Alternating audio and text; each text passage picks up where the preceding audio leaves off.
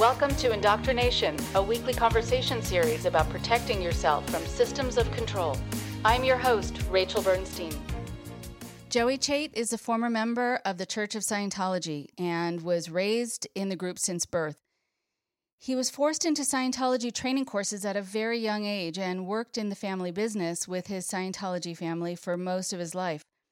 While a high ranking member of Scientology, Joey says that he experienced and witnessed many instances of physical, sexual, and mental abuse. In 2016, Joey decided to publicly speak out against Scientology, including his story of being gay and growing up in a homophobic group.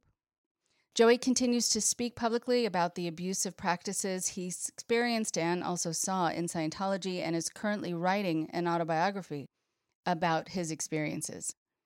Joey is happily engaged to his longtime partner in Los Angeles and continues to work with ex Scientologists and anyone wishing to leave a group like it, especially those who are part of the LGBTQ community. Here's Joey now for part one of my conversation with him. So, I am very happy today to welcome Joey Chait to the show. And he has such an interesting, multi layered story. It was fascinating and heartbreaking to hear your story originally. And I think that it's a very powerful story because it's a story, I think, of kind of going through the fire uh, and then triumph. To, to put it mildly. That's to put it mildly. I could. Oh yes. wow. Okay, right. So Joey, do you want to uh, just introduce yourself? Let people know what mm-hmm. you're doing today, a little bit about you, and then we'll start. We'll, we'll go into your history. Yeah, yeah. Uh, so my name is Joey Chait. I uh, was born and raised in the Church of Scientology, and I officially left the church in 2016, which led into a whole uh, uh, an entire life changing event uh, with all the things that go with leaving Scientology. You know, your family doesn't talk to you anymore. You lose a bunch of your friends and all that things. So now I am essentially starting my life on my own. Uh, you know, over the last couple of years, and I've been I've been I've been doing it without the support of my family.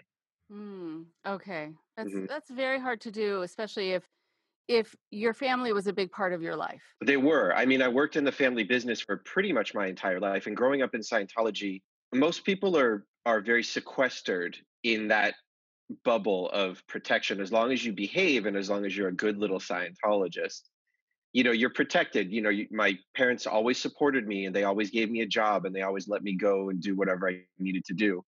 And then all of a sudden you know when when i made the decision to finally come out and speak out against scientology that all goes away. So for a lot of people who our second generation Scientologists, like myself, who were born and raised in it, they uh, have to do battle with themselves because on one hand they want to speak out about Scientology, but on the other hand they would lose their family, they would lose their friends, they would lose their entire way of life, and it's very it's very difficult for some people. Right. It takes a lot of resolve and bravery, being willing to take the risk. Mm-hmm. But it sounds like you were subjected to so much where I think at some point it felt like you had no choice but to leave for your own sanity. Correct. And I'm really glad that I made that decision because it, it takes um it takes years to I mean at least for me it did. It took me years to sort of wake up and realize that Scientology was complete BS. And I think that I think that's the way it is for a lot of people, especially people who who were born and raised in any type of cult because it took you almost an entire lifetime to get into that mindset and then it takes years for you to come out of that mindset mm-hmm. so it took me a while and then once i got to that decision i had to jump the gun so to speak and just kind of just go with it right okay so i'm curious also a little bit about your family history so you're saying that mm-hmm. you know you were raised in a family of mm-hmm. scientologists mm-hmm. so when did your folks get involved and what was their involvement like my parents got into Scientology in the 70s before I was born. I was born in 78, and they got in a few years before I was born. And my dad actually started this whole Scientology process. That he, my uh, dad was an antique dealer, he dealt primarily in Chinese art and Asian art, and he met another antique dealer by the name of Jack Frost in the 1970s, and they became really good friends. And Jack kind of uh, was sort of pitching this idea of Scientology to my dad, and my dad was was was Jewish, he still is, and he was like, "Well, what's this new thing? Like, what is Scientology?" And Jack Frost would tell him about all of these superpowers that you can get from Scientology, and you're not a body, you're a spirit, and you can leave your body at will, and you can uh, uh, have telepathy and read and read people's minds and and telekinesis and move things with your mind. So he was fascinated by that. So that's how he got started in Scientology, and then eventually got my mom into it, and they've been on board ever since. And they are still to this day some of the top donators uh, to Scientology. They've given millions of dollars to them over the decades and they're considered, you know, basically Scientology royalty. They got to the to the top of the bridge, the Scientology bridge to freedom, and so yeah, so they're still they're they're kind of a big deal in Scientology. Okay, right, and and I really want to highlight also the word freedom that you just mentioned. That there is oh, this, the, the bridge to total freedom mm-hmm. right yeah, so yeah. Um, before we go back to talking about your folks can you mm-hmm. explain what the bridge to total well really not freedom at all but the yeah. kind of the opposite or really yeah. the opposite but what is the bridge to total freedom so the bridge to total freedom is a uh, a gradation chart that Scientologists have it, and it's and it's a bunch of steps that goes from the bottom and goes all the way to the top. And every single person is expected to start at the bottom and go up the scienti- the, the scientological steps to, to become more spiritually free. And at, at the beginning of the bridge to total freedom, it's pretty it's it's pretty vanilla stuff. You know, the first thing you do is something called the purification rundown. That's where you go and you sit in a sauna for five hours a day and take heavy, heavy doses of uh, vitamins, including niacin, and eat lots of vegetables. And the purpose of that, Hubbard said, is to rid your body of the toxins and the drugs and the alcohol that have been stored in your fat cells for, you know, however many years you've been taking it. And then you do very, very simple um, processes, they're called in Scientology, which is basically just sort of a therapeutic term that he uses for for that purpose and you do these very simple steps, and the further you go up, the more expensive it becomes and the more bizarre it becomes. So by the time you get to the the middle part of the bridge, which is clear, and I think a lot of people are familiar with that term. Uh, and uh, once you get to clear, then you start to get into the bizarre stuff, the confidential levels and things like that. And you've already been so indoctrinated by that point. Most people have no choice but to kind of just swallow it and not question it. And that's another big thing in Scientology is you are taught that you are not allowed to question anything that Hubbard ever wrote or anything that Hubbard ever said. So by that point, you're basically stuck in it. And you're kind of screwed. So it's definitely a uh, it's it's it's not a bridge to total freedom, even though that's what it's called. Right. Okay. So I'm going to get into a tangent into a tangent, but I'll come back to, to okay. what we were talking about. okay. Yeah. Um, it's a lot. I mean, it's yeah. it's it, there's so much to Scientology. There's so, so many little. Yeah, it's crazy. So much, right? Mm. And so yes, a lot of people are familiar with the term clear, mm-hmm. um, and I've certainly heard it for many many years. Can you yes. explain what people are getting cleared of or cleared yes. from? So Hubbard discovered uh, the reactive mind, and every single person they have a mind and there's two parts to the mind. On one side is the analytical mind. That's the side of the mind that fixes your problems and thinks and thinks things through clearly and uh, retains your memories and and everything is perfect about the analytical mind. The other side of your mind is the reactive mind. That supposedly stores all of your bad memories and times when you were hurt or times when you got sick.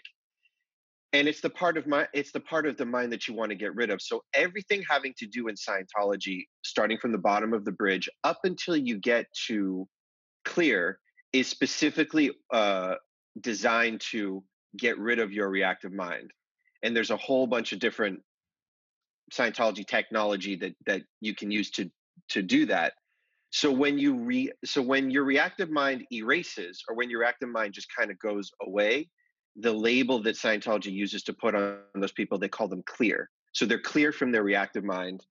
and they no longer have their own reactive mind. And then, of course, anyway, I won't get into the into the confidential levels yet until you're ready.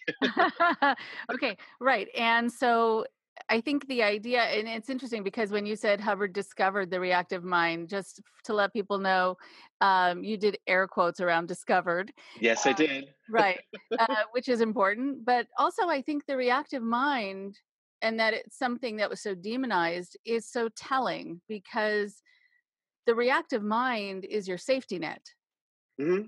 It, it can it, be, yeah. Right? It tells mm-hmm. you something is wrong here, or it tell it gives you information based mm-hmm. on the facts, based on your senses, mm-hmm. and to be robbed of it, to be mm-hmm. handicapped from being able to use it, mm-hmm, then mm-hmm. puts you, I think, much more in danger and puts you in a much more vulnerable place.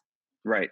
And I think and as as an example, if you put your hand on a hot stove, uh, from what Hubbard is saying, the reactive mind is the thing that tells you, like, oh, this is hot, I should take my hand, and then you take your hand away. So yeah, it's so his concept of what he talks about in some of the early books in Scientology of what the reactive mind is. There's no real reason to get rid of it or try to erase it, is what he's trying to do. It just right. doesn't make any sense. Right. Okay. All right. And just uh, for a moment, even though we could go into this for a really long time, mm-hmm. but about you know the kind of the secret levels where it gets intergalactic. Mm-hmm. Yes. Uh, right. Yes, so maybe you can uh, you can tell people about that. Yes. So okay. Uh, very long story short. Um, Hubbard created after the the level of clear um, he created a series of uh, steps. They're called the OT levels, and these are the confidential levels. The materials are kept in very specific organizations that are only allowed to de- to deliver them to people. It's like walking into Fort Knox. Like there's there's security doors and and all kinds of security procedures.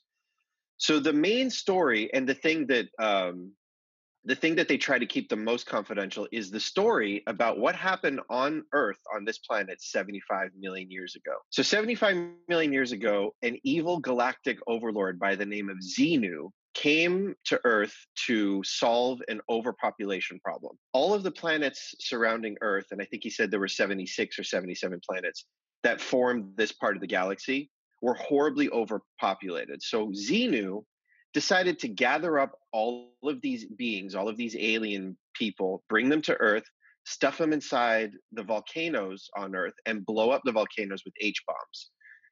And the purpose of doing this, it's a whole long and convoluted process, but the whole purpose of doing this is that he wanted to kill off the bodies of the alien beings. But in Scientology, you're not your body, you're the spirit. And the word that Scientology uses for the soul of the spirit is called a thetan. So the bodies of all these aliens, these billions of, of, of thetans, they died, but their thetans were still there. Their souls were still there. So what he did is he compacted all of them in almost like putting people in boxes. And what the result of that is, is now all of us that are now here on earth are covered by hundreds of thousands of dead thetans or, or people who were killed by Xenu. So we're not just one person walking around in this body, we're hundreds of thousands of people and each one has their own reactive mind each one has their own problems each one has things that that that are issues that we need to handle so how do you handle it when you get to the confidential levels you go into their auditing procedure you use the e-meter which is like their lie detector and you talk to them you go through your body and you kind of scan over your body and you find them one by one and you talk to them you find out what their problems are you find out I can't it sounds so insane when I'm saying it like it's just so I know. crazy. I was gonna I just I was gonna ask about that that you know you're now detached from it and mm-hmm. as you're talking about it it's it can sound to you like you're talking about a movie you saw and you know it right and I think I'll my next question will be how it is that people within it and how it gets to that point where people within it don't necessarily question it and mm-hmm. see it as you're saying crazy as it seems right now um, but okay, but you talk to these. So you talk to these thetans because they're attached to your body. The term that Hubbard uses for them, they're called body thetans. So you have hundreds of thousands of body thetans that are stuck to you and stuck to your body.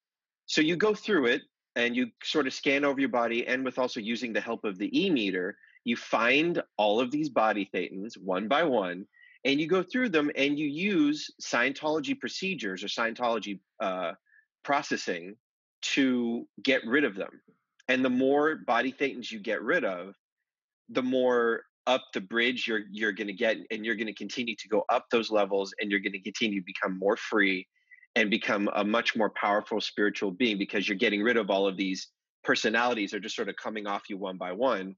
And then eventually once you get to the top of the bridge to total freedom the theory is is that you're not supposed to have any more body thetan stuck to you and then you'll be be able to do whatever you want. You'll have a perfect memory a perfect iq you won't get cold you won't get sick you don't need eyeglasses you have perfect eyesight.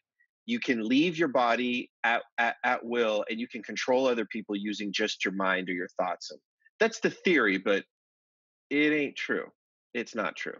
Right okay so within the system what will make people not necessarily i'm sure some people do have the reaction that you're that you're talking about now mm-hmm. and the way what you're expressing now but mm-hmm. what would make people think all right you know i'll go with it well like i said before by that time you're so indoctrinated into scientology and you're so brainwashed i guess is the right word for it because you just you you're you're trained from a very early age to never question anything that hubbard ever says and an interesting point that a lot of people who aren't Scientologists don't know every single time you do a course in Scientology where you study something or you learn to do something having to do with the Scientology tech technology, when you learn to do the auditing or when you learn to, to be a better student, there's a policy that Hubbard wrote, and it's at the very beginning of every single one of your courses that you do.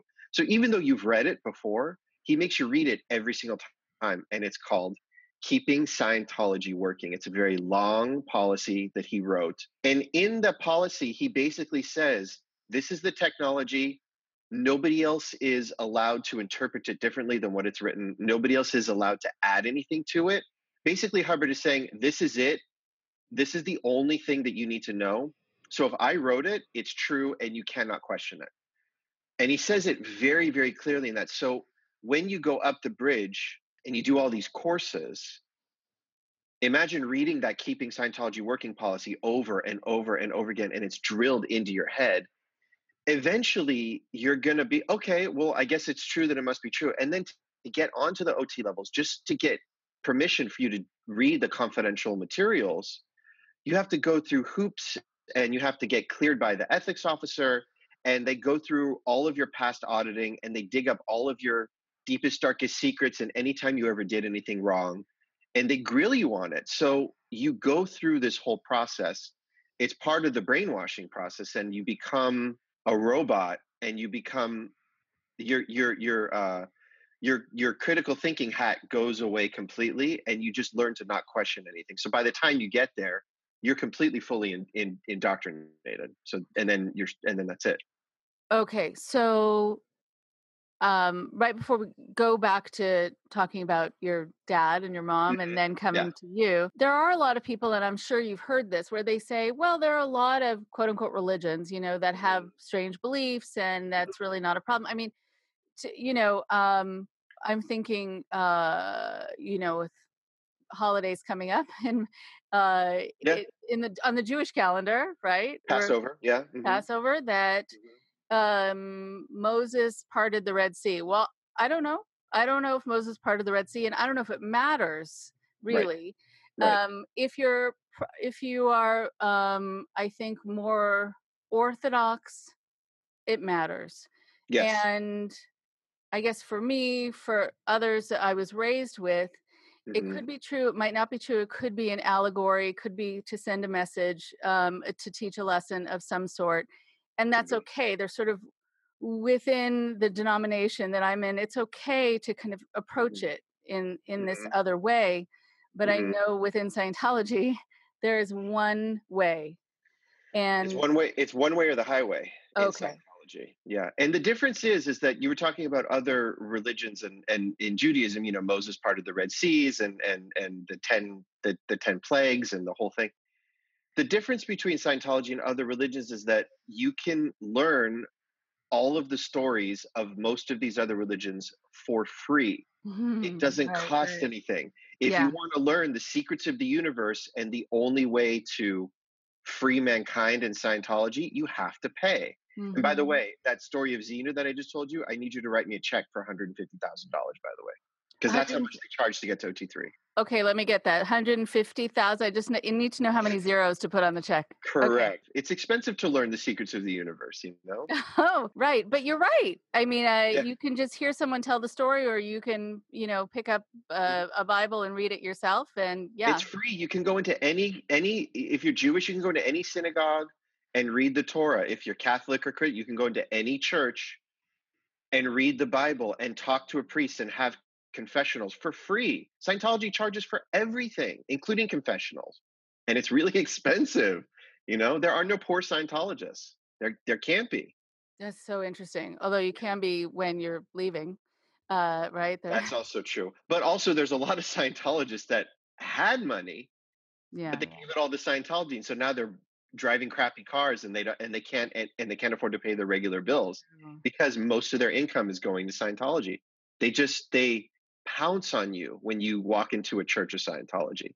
They try to like milk you for everything you have. It's horrible. Mm, yes. So to go back to yes. this conversation with Jack Frost, I love that name. Um, yeah, I know. and, right? Yeah. Um, and that he promised your dad uh, all these superhuman powers, mm-hmm. telekinesis, etc. And you're also yeah. saying that you know if you are someone who follows things as you should in Scientology, then you won't get sick and you won't wear glasses. I'm curious. Right. Does your dad wear glasses? My dad wears glasses, and he has a lot of medical problems. He just had a massive heart attack uh, four years ago. So how does know. he explain that, or does he not? Well, uh, the the only way that Scientologists can explain that is because Hubbard created a certain type of technology um, many years after he first started Scientology. I think he I, I think he created this whole concept in the in the late '60s of a person who is PTS. That's an acronym. It stands for potential trouble source. So all he said this. He said all sickness, all accidents, and anything bad that happens to you is caused because you are a potential trouble source or PTS. How do you handle a person that's PTS? They must be connected to someone who's a suppressive person. A suppressive person in Scientology, that definition is someone who is evil, someone who has evil intentions, and mo- more specifically, someone who attacks Scientology or speaks out against Scientology or says negative and bad things about Scientology.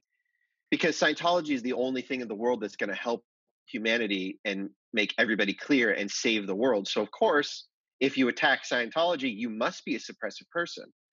So, uh, my dad had a heart attack about four and a half years ago. Mm. He um, was without because he he basically died and he was without oxygen for about 13 minutes. Oh wow! And okay. yeah, and because of that, he suffered um, a anoxic brain injury, which he has brain damage now. So hmm. he's in a wheelchair. He can barely walk. His heart is much better now because they fixed it, but the brain damage is still there, and he has a whole host of medical problems. No, oh, I'm sorry to hear. My yeah, and it's unfortunate because this was when I was still talking to them, and my mother, even though she never confirmed it with me, I can pretty much guarantee you that she thinks that I'm the suppressive person, and my dad is PTS because of me. So I'm the reason why he got the heart attack. I'm the reason why he got brain damage so it's a it's a and hmm. and and when you're in Scientology, because I'm now a suppressive person, they can't be connected to me in any way. They're not they so because otherwise they would be labeled a PTS or a potential trouble source. That's that's one of the many ways or one of the most common ways that Scientology breaks up families. Right. And so how long has it been since you've talked to your family or they've talked to you? I, I, I haven't talked to them in two almost two and a half years now. Oh wow. Okay. Yeah. Okay. But you know what though? I still think that I made the I, I think I made the right decision because for me to be stuck, you know, in that in that bubble and me not being able to say anything and not talk about my personal history in Scientology, which may be different from other people, uh, but at the same time, it's like I have to I have to live my own truth. You know, no matter what no matter what your family members want you to do, no matter what your family members want you to believe, you kind of have to you kind of have to follow your own path in that way. Right. I think that's a really important thing that you have to make this decision mm-hmm. um, mm-hmm. where there is a great risk involved in order yes. for you to be able to mm-hmm. have your freedom. Mm-hmm. Um, and people I know who are still in contact, who who are really mentally out, but still in. They haven't let people know how they really feel and they haven't let their families know because they're really worried about being disconnected from their families. Mm-hmm. There is a part of them that feels like they're succumbing to something, like they're playing along with a game that they never wanted to play with rules that they think are cruel. Yes. And and they feel backed into a corner and they're kind of emotionally crushed by it and not feeling proud of themselves yet that they mm-hmm. were able to kind of take steps to, towards their own freedom. So I think people people suffer really in both directions and and mm-hmm. it is um it's a system that was not set up by you or your family but you're mm-hmm. all affected by it in this horrible way it's a it's a it's a horrible setup and i, I, I feel bad for them because i was in that exact same position i was what they call under the radar so you're still on the surface you're behaving and being a good little scientologist but really you're not and i was under the radar for almost 10 years so like 2000 2007 or 2008 is when I finally decided, like, you know, Scientology, that's it. I'm done with it. But I'm going to still be, you know, I'm not going to say anything bad about it publicly. I'm not going to go on a podcast and talk about Xenu. Um, right. No. But, but Who would I do that? Mm-hmm. And and and I still I still talk to people. I get emails and phone calls from lots of people over the last year or two who are still under the radar. People who are still stuck in that in that vicious cycle who were like, if I speak out against Scientology, I lose my job, I lose my family, my kids will probably disconnect from me, or my or my girlfriend or my wife might might disconnect from me. They'll have to start their lives all over again, and it's and it's I feel for them. It's really sad. And the thing that I I tell people, it's like you gotta you gotta do it on your own time. It's almost like coming out of the closet is being gay. It's like you can't force someone out of the closet. You have to be the one to open the door and step out. Right. Okay. All right. So here you are born into this family that mm-hmm. are, you know, not only card carrying members, but really devoted and very generous towards mm-hmm. keeping it going. Yes. Um, and real believers. And so tell me then a little bit about your experiences that would be good for the listeners to know mm-hmm. about that is part of the reason that I could see you as as a survivor? Yes, yes. Well, I have lots of stories. I have lots and lots and lots of stories. Um, for me, growing up in Scientology, the the most difficult part about it for me was is that I was I I am I am a gay man. So growing up in Scientology, gay in a homophobic religion or cult is is a little it was it was terrifying to be honest with you.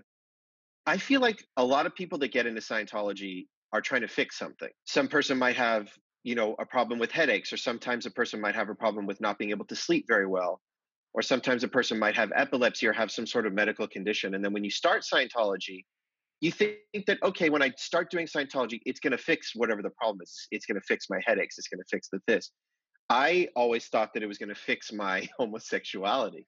So as you go up the bridge, you think, all right, this is the level. This is the one where I'm going to be cured of my blah, blah, whatever the ailment is. And then it doesn't happen. It's like, okay, it's going to happen on the next level. So for me, going through the lower part of the bridge was I was always focused on that I don't I don't want to be gay because Hubbard says in very early Scientology books that it's a aberration is what he calls it, you know, which is basically like saying like it's it's homosexuality is a mental illness is essentially what he's saying. So i was like well there's some there there must be something wrong with me but you know what? Scientology can fix it. And then i get to clear and it's still not quite fixed yet. And then i start doing the confidential levels and going higher and doing the ot levels and it's still not quite fixed yet. But whatever the scientology technology that you're applying to yourself at the time you focus that ailment or focus that illness or that thing that you want to be cured.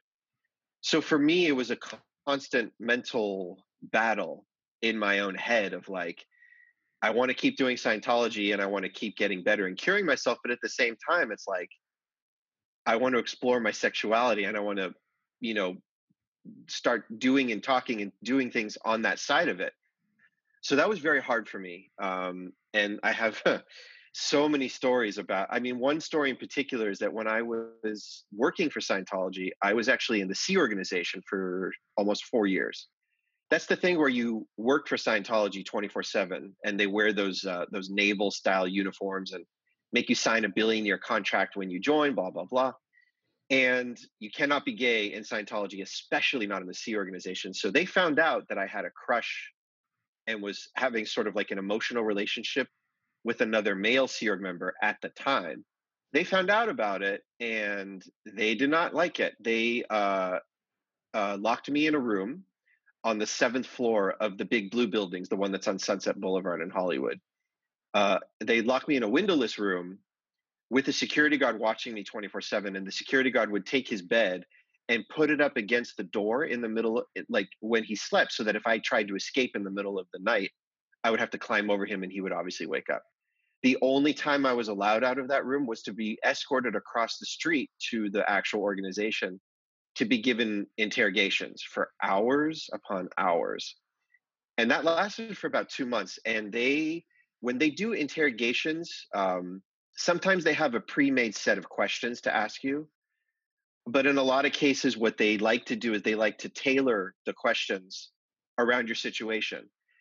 And i was 18 or 19 at the time and they were asking me some pretty pretty gnarly pretty embarrassing and invasive, uh, uh, invasive yeah, questions like yeah. like have you ever had anal sex? Have you ever had oral sex?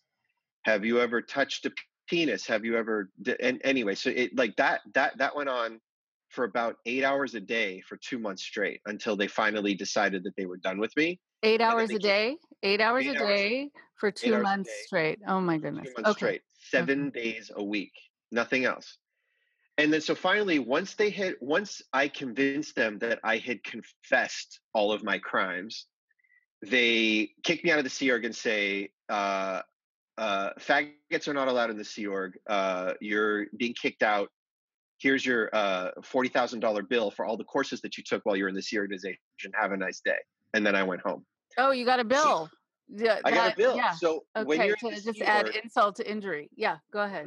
Yeah. So anyway, so when you're in the Sea Org, all of your Scientology courses and all of your auditing you get for free.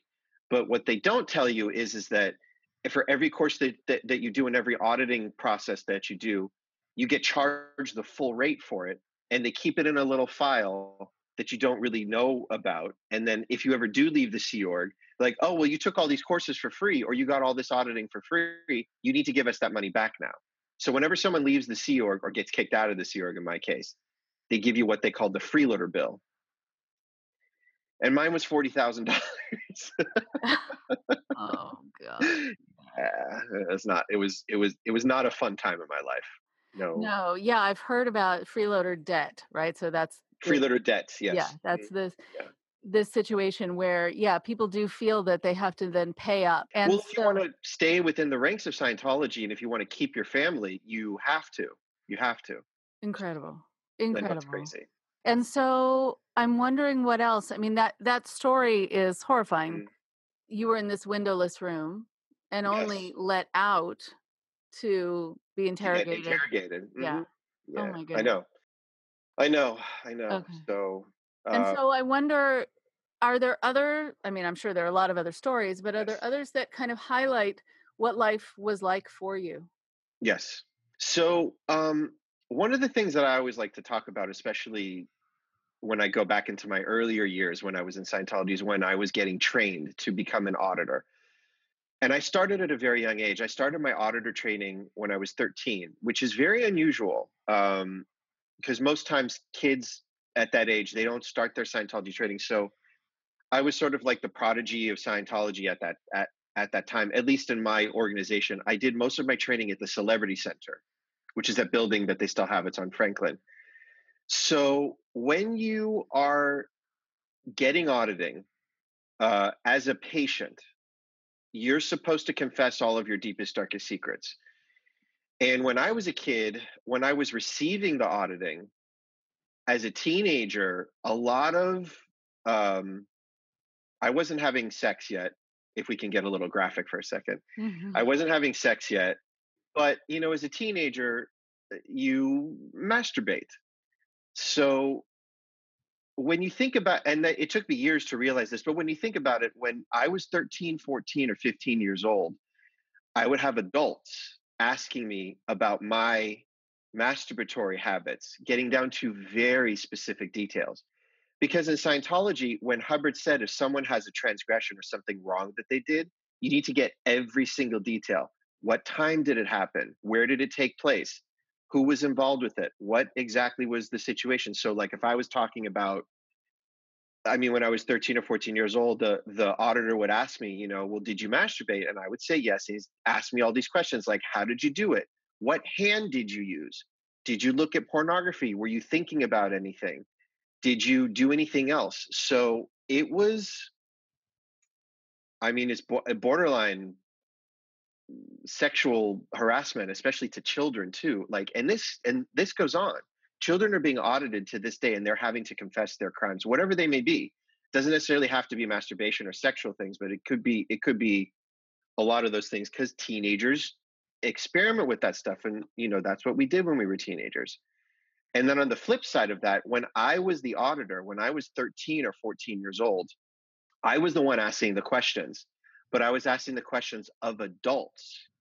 So these adults are telling me their most deepest, darkest sexual secrets, and they were pretty graphic from what I remember. And there was one particular person that I was giving auditing to. Um, he, I asked him, I was like, "Is there something that you've done that you don't want me to find out about?" Which is a standard Scientology question in auditing. And he proceeded to tell me a story about how he was molesting his younger cousin. He was a 30 or 40 year old man and he was sexually abusing his i don't know how old she was she must have been under 10 years old at the time. So my job as an auditor at that time was to ask very specific questions. What did you do? How did you touch her um, uh, what, what was her reaction to it? When did that happen? And all these things and you write all these things down and then that was it. I wasn't allowed to report him to authorities. I wasn't allowed to do anything like that because in scientology these are supposed to be priest penitent confidential information. It's like you're going into a confessional. But as a 13 year old or 14 year old when i was hearing these things of an adult man molesting a young family member it was just it was it was pretty horrendous and then as i continued my training you learn to kind of just shut that stuff off and and and now that i'm out of scientology this is sort of part of my healing process is i need to talk about these things and i want to talk about the dangers of children in scientology especially children who are receiving auditing or who are giving auditing mm. because it's a it's a it's a really it's a it's a it's a it's a criminal thing it's a criminal thing and it still happens to this day it's uh as you describe it so traumatizing um very and very, very to to have to expose your secrets mm-hmm. uh, to an adult when you're young already is you know oh. tremendously awful and that mm-hmm. happens in other groups too i haven't I'm heard sure. of the reverse in other groups where children are getting the information from adults but it mm. it it just highlights for me so many of the stories i've heard about how the developmental needs of children mm-hmm. are not adhered to within groups like this that there really isn't a sensitivity or understanding about what it does to a child to be exposed to certain information or certain experiences before they're emotionally ready for them. Um, and so it sounds like age kind of didn't matter no because in scientology again going back to their basic belief is that everybody is a spiritual being. Everybody is uh, a thetan. You've lived hundreds and thou- hundreds of thousands of lifetimes for billions and billions of years. Your body is not your actual age and they separate the two. So you have your body and you yourself are the thetan the soul so they don't look at children and i think there's a, a policy that hubbard wrote that said children are just adults in smaller bodies mm. so when you look at it like that there's no real protection for children in scientology because children when i was in the sea org I joined when I was like 17 or 18, so I wasn't a very young child, but like when I was in the Sea organization, there were Sea Org members that were 11 or 12 years old who were subjected to all of the rules of the Sea Org, including the manual labor that you have to do, the crazy schedule, working from seven in the morning until midnight. If you're lucky, if you're lucky, you won't have to pull an all-nighter um, and it was it was it was really hard to see a lot of these young Sea Org members that were struggling and one story in particular when i was uh, doing my training at the at the at the big blue building here in los angeles a lot of the children that were children of Sea Org members they had them up at a ranch. I don't remember exactly where it is. I think it's in central california somewhere. Uh, but they keep the kids separated from the parents because the parents who are the Sea organization members they have to do their job and they can't have the kids distracting them of course. So they send the kids up to the ranch and they get to visit them once a week or once every two weeks or whatever it is. When the kids at the ranch are old enough, and in this case they were 12 years old and 13 years old, they automatically put them in the Sea Org. All right, you guys, that's it. You're 12 years old or 13 years old. It's time for you to get to work. It's time for you to join the Sea organization and just go for it. They had no formal education. They never really experienced a normal school. They were raised by parents of the Sea organization, so they never really experienced the outside world. I can remember countless times like the 12 year olds and the 13 year olds having to instruct them on how to use deodorant or how to shave i mean the males here, the male kids because they didn't know how. Their parents were never there. They didn't they they were not raised in an environment where they had somebody to teach them like the basic hygiene of life you know mm. as they're progressing through puberty. And it's it's it's not set up for children yet children are still being subjected to this stuff in Scientology, which is which is horrible.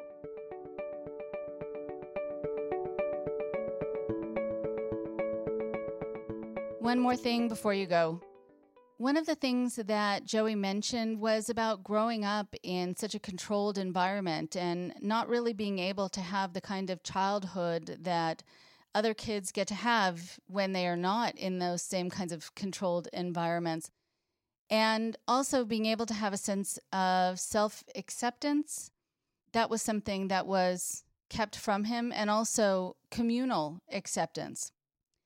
There are a lot of people who have grown up in very tight knit families that were very rigid, punitive, and also were raised in cultic groups where they fear that they didn't get a chance to go through the quote unquote normal social and emotional stages. So I wanted to be able to talk about what they are basically at different ages. This is an oversimplification, and I promise that it won't be as dry as it might be sounding.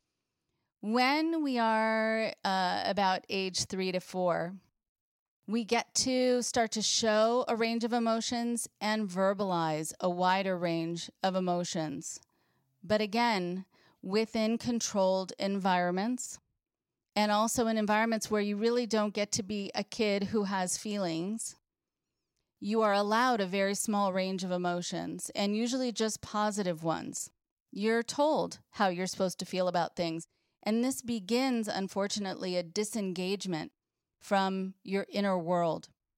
There's a reason that there are a lot of preschools that will have a feelings chart that when kids come in, kindergartens sometimes have this too, elementary schools, when kids come in, they can talk about how they feel. They can point to an emotion on the chart, a face that is portraying a certain emotion, and learn the words to describe how they're feeling.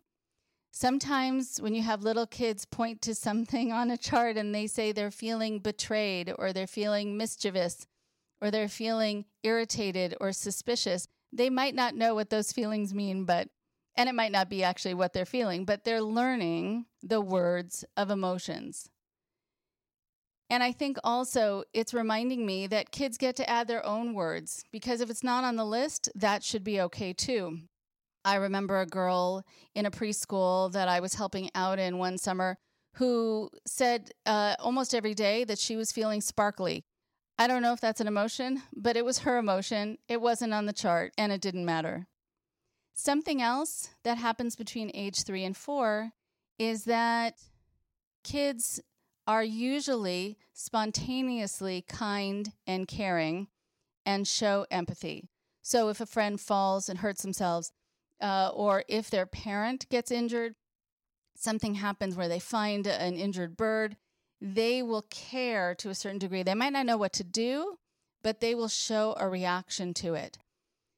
Unless they are raised in a group that tells them that if something bad happens to you or happens to anything, they've brought it on themselves and you don't have to feel bad for them. That constricts your ability to naturally show that kind of caring and have that kind of empathy.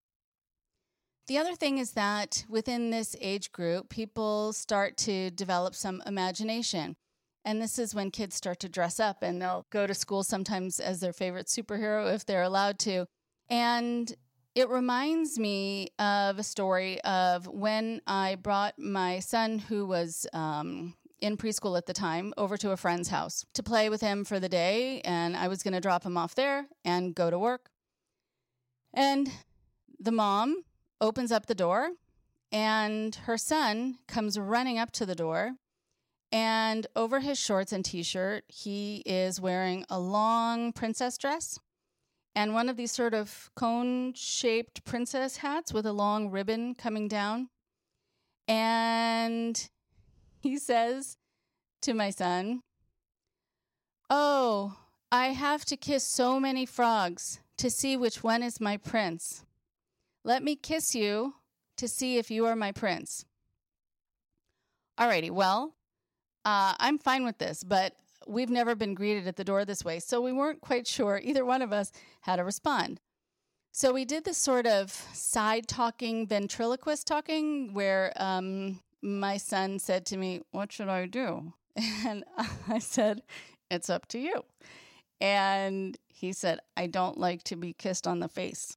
And that was true. He didn't like to be kissed on the face by anybody. So I said, Really, it's your decision.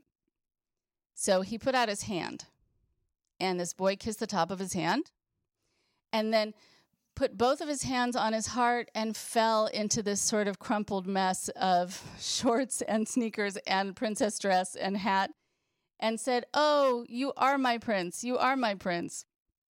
And then there was this long silence because we weren't quite sure if the scene was over. And the boy stood up, ripped off his dress, which was fastened by Velcro, took off his hat, and then turned to my son and said, Hey, let's go play with my toy army jeeps in the dirt outside. And they went running outside to play with army jeeps. And the mom said, And I'll make lunch. And I said, And I'll be back after work. And I left. And I'm telling you this story not because it made such an impact, but because it didn't. And that was so interesting because this boy was just being this boy. And I don't know what that means about him. I don't know if he knows or he knew. He was four. But it was a time for him within his family unit to be able to explore and to be able to be accepted and feel safe. And what I think my son got from it was kind of what matters and what doesn't, at least within our family system that what mattered was not the kiss on the hand or the princess dress, but more, you know, it would have left an impression that day at least if this boy had pushed him into the dirt rather than playing with trucks in the dirt.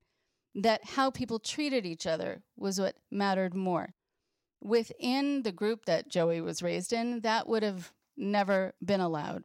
And just stating that you had those feelings or stating that you were different in any way that was prescribed was going to be something that was going to put you on the hot seat.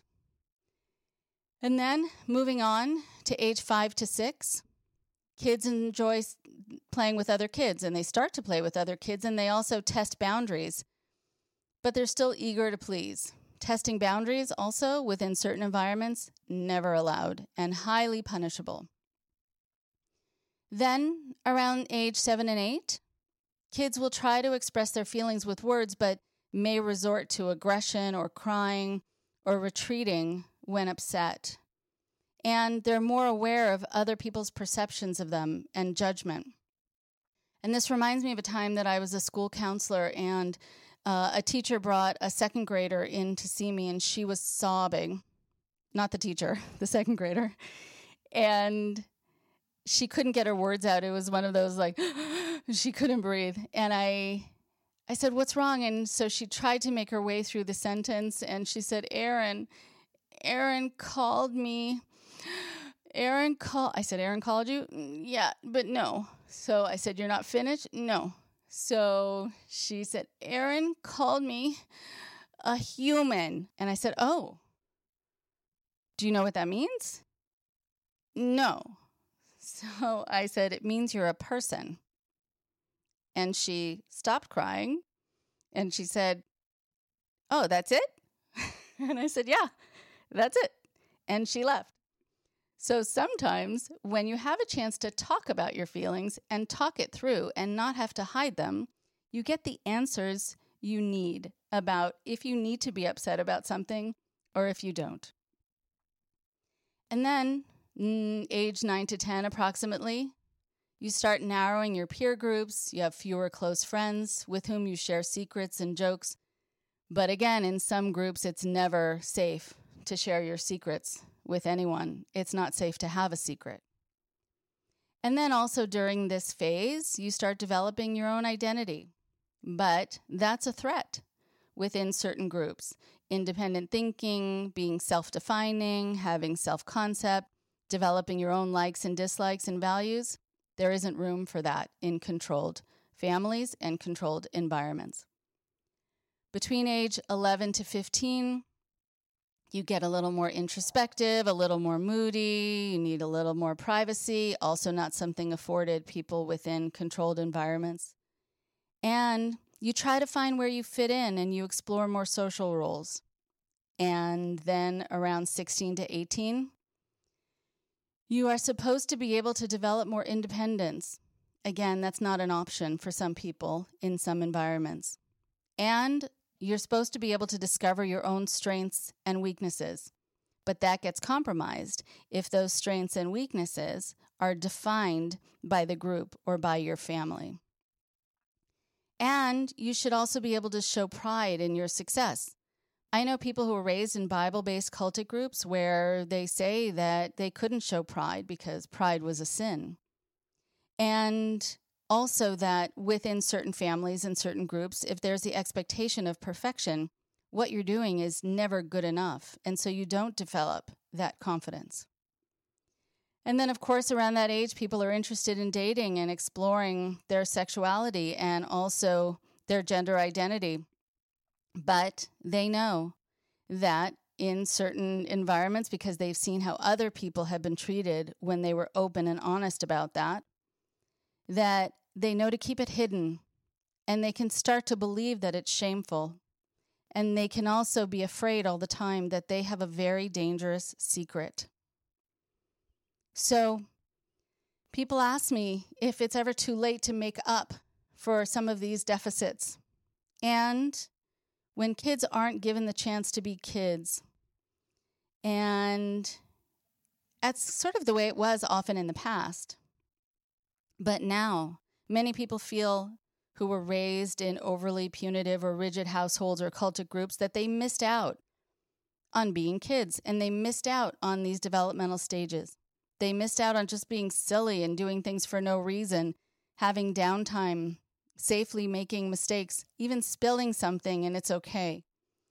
And also being able to express the range of emotions that they might not even understand, but they're exploring and they feel safe to express. So, yeah, while there may be some lags and gaps, just to be honest, it's not too late to start making up some of the difference and to have some fun and to connect with people who let you freely be you and to learn to do something you didn't get to do because it was seen as frivolous or a waste of time when you were young, and to do things for no reason, just for fun. And to remember that being a secure adult doesn't mean you've left all your more childlike wishes and hurts and interests and needs behind. It often just means you've found ways to recognize them, hold on to the ones you want to hold on to, care for them, or explore them, and have them coexist in your adult lives. So the next time you're getting dressed for work or school and you check yourself in your reflection to make sure you look professional, you look put together, and then you end up making a funny face to yourself in the mirror just for the hell of it, and just because it makes you laugh, don't worry. You're still an adult but one who can honor the child inside of you. Talk to you next week. Indoctrination is available for download on SoundCloud, iTunes, Stitcher, and more. Please support Indoctrination at patreon.com slash indoctrination. Subscribers receive bonus episodes, interviews, and other cool goodies. Send us an email at indoctrinationshow at gmail.com. Thank you for your support.